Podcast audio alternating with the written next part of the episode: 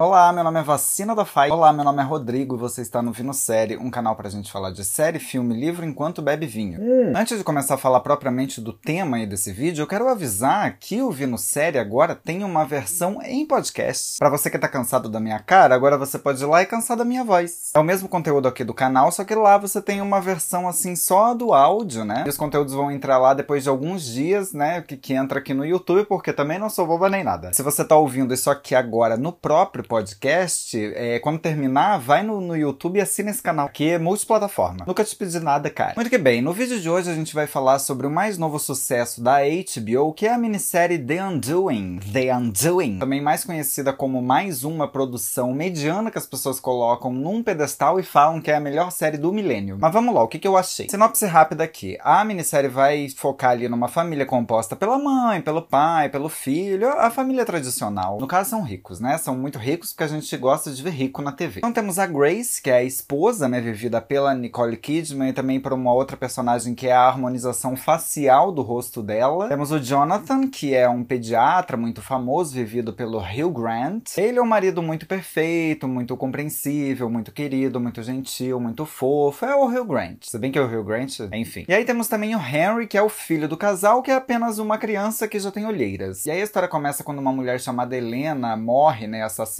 E o Jonathan, ele foge na noite do assassinato e passa a ser o principal suspeito ali de matar a Helena. Com isso, a Grace e sua harmonização facial começa a descobrir que o marido pode não ser aquilo que ela pensava. Hum, acho que você já ouviu essa história antes, hein? Mas tudo bem, vamos, vamos falar das coisas boas dessa minissérie. As atuações, acabou o vídeo. Não, brincadeira. É um suspense muito efetivo, assim. Parece aqueles filmão lá que passavam no Supercine, quando o Supercine passava filme bom no sábado à noite, sabe? Uma coisa, o quarto do pânico, aqueles, aqueles thriller assim pra, pra te deixar duro no sofá. Então é uma série muito boa aí nesse sentido. Os personagens são muito bons e são vividos por atores do cinema. Então aí você já, já bota ali um carimbo de série de grife, que no caso é a Nicole Kidman, o Hugh Grant e o Donald Sutherland. Donald Sutherland. E aí esses personagens todos, eles seguram bem a atenção, porque como toda boa série, né, de suspense, de assassinato, que você tem que descobrir quem matou, todo mundo é suspeito. Então a Nicole Kidman é suspeita, a harmonização facial dela é suspeita, o Donald Sutherland também é suspeito, todo mundo é suspeito. Inclusive a criança. Inclusive a Lily Rabe, que tá na série, que foi contratada pra atender telefone. Mas é interessante porque aí você fica tenso, porque todos os personagens ali podem estar mentindo. Hum, é Big Little Lies. Mas a direção lá da, da mulher que, que dirige toda a minissérie, a Suzanne Bier, ela é, é, bem elegante, assim, ela consegue aproveitar todos os atores, especialmente a Nicole Kidman, que dá um show de atuação realmente. Ela tá muito boa e ela segura a série assim no, no carão, no, no, no jeito de respirar. É muito boa. E a série tenta trazer uns dilemas éticos. Aí eu, eu falei que tenta, tá? Mas temos ali um, um, dilema da relação, né, de justiça entre ricos e pobres, entre brancos e negros, a relação da mídia que condena antes do julgamento, todo o circo midiático, aquelas análises. Tudo isso você já viu. Tem ali uma forçação de barra para que seja algo mais profundo, que é um drama familiar, uma coisa assim, um pouco a mais do que você tá vendo. Mas no fim, se, se você pensar que é, é um thriller assim, ok,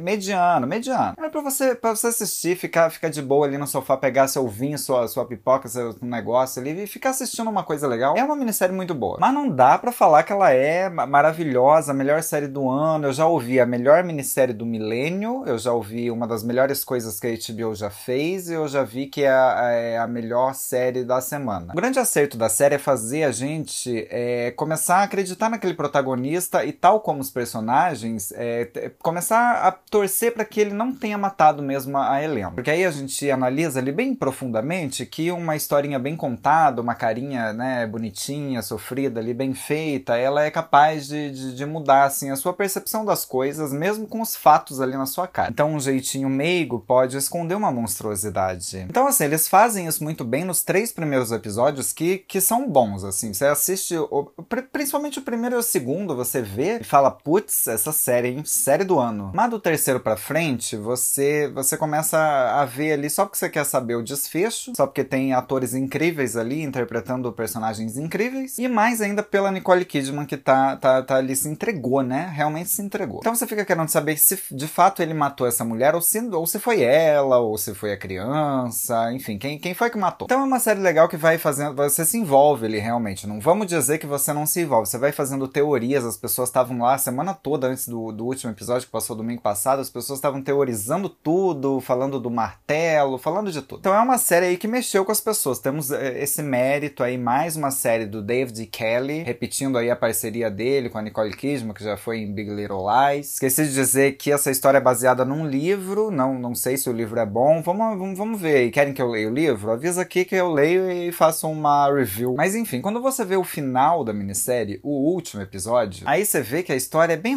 ruinzinha. É uma história ruinzinha, embalada ali no, num papel muito bom que tem, tem ser um mérito, né? Você fazer isso é, tem que ter talento. Mas é uma série que, que assim, se você assistiu o primeiro e o último, tá bom já. Porque no fim é ali um joguinho de gato e rato e que, que você só quer ver a Nicole Kidman mesmo. Então, assim, tem atores de cinema, tem uma direção cinematográfica, tem uma grife ali que, que você assiste e fala, putz, que série boa. Mas ela é assim, ela, ela é o quê? É um novelão. É um novelão que vai te mostrar coisas interessantes, assim, como a gente cria ilusões, como a gente não conhece quem tá do nosso lado. Mas no fundo continua sendo um novelão que eu gosto, gosto bastante de um novelão. É um novelão com um grande orçamento, um orçamento HBO. É tão novelão que eles se permitiram aí se inspirar na grande cena de, do último capítulo de Senhora do Destino com a Nazaré lá segurando o bebê e correndo para pular da ponte. Se inspiraram neste grande clássico de Agnaldo Silva, que aí tá ultrapassando barreiras e, e, e inspirou aí essa, essa série da HBO. Então é isso, eu acho que é um bom entretenimento, ele é bom para se divertir, mas não achei nada demais. Eu acho que se vocês assistirem, é, sei lá, a primeira temporada de Big Little Lies é muito boa, a minissérie da Apple TV Defending Jacob, que aliás tem crítica do livro aqui, é muito melhor. Objetos Cortantes também da HBO é muito melhor. Então assim, minissérie bacana. Bacana aí, foi uma minissérie que, que, que fez a gente, né, assistir TV ali no, nessas seis semanas. No meu caso foi em dois dias, porque eu não vi durante a semana, eu vi tudo numa sentada é uma grande série com personagens ricos, brancos, fazendo uma palhaçada lá, cometendo um crime e acompanhando os desdobramentos disso dentro de uma comunidade rica e todo mundo se safando. E também é uma minissérie legal para você ver a Nicole Kidman passando com aqueles casacos. A Nicole Kidman, toda vez que ela aparece na TV, eu me sinto mais pobre. Eu sinto que eu sou um miserável, eu sinto que eu não tenho nada, que eu, te, que eu tenho que refazer, eu tenho que começar de novo, eu tenho que me mudar para Nova York. Eu sou um miserável mesmo, toda vez que ela aparece. Mas é isso, tá, gente? Eu achei The Undoing legal, mas não achei é, incrível, não. Achei só uma série legal. Para passar o tempo é legal. E agora que você já está me odiando, comenta aqui o que, que você achou de The Undoing, o que, que você achou do final, principalmente, que eu vi muita gente reclamando. Se você gostou desse vídeo, por favor, não esquece de curtir, comentar, compartilhar. Assina esse canal se você ainda não assina. E a gente se vê no próximo vídeo. Tchau!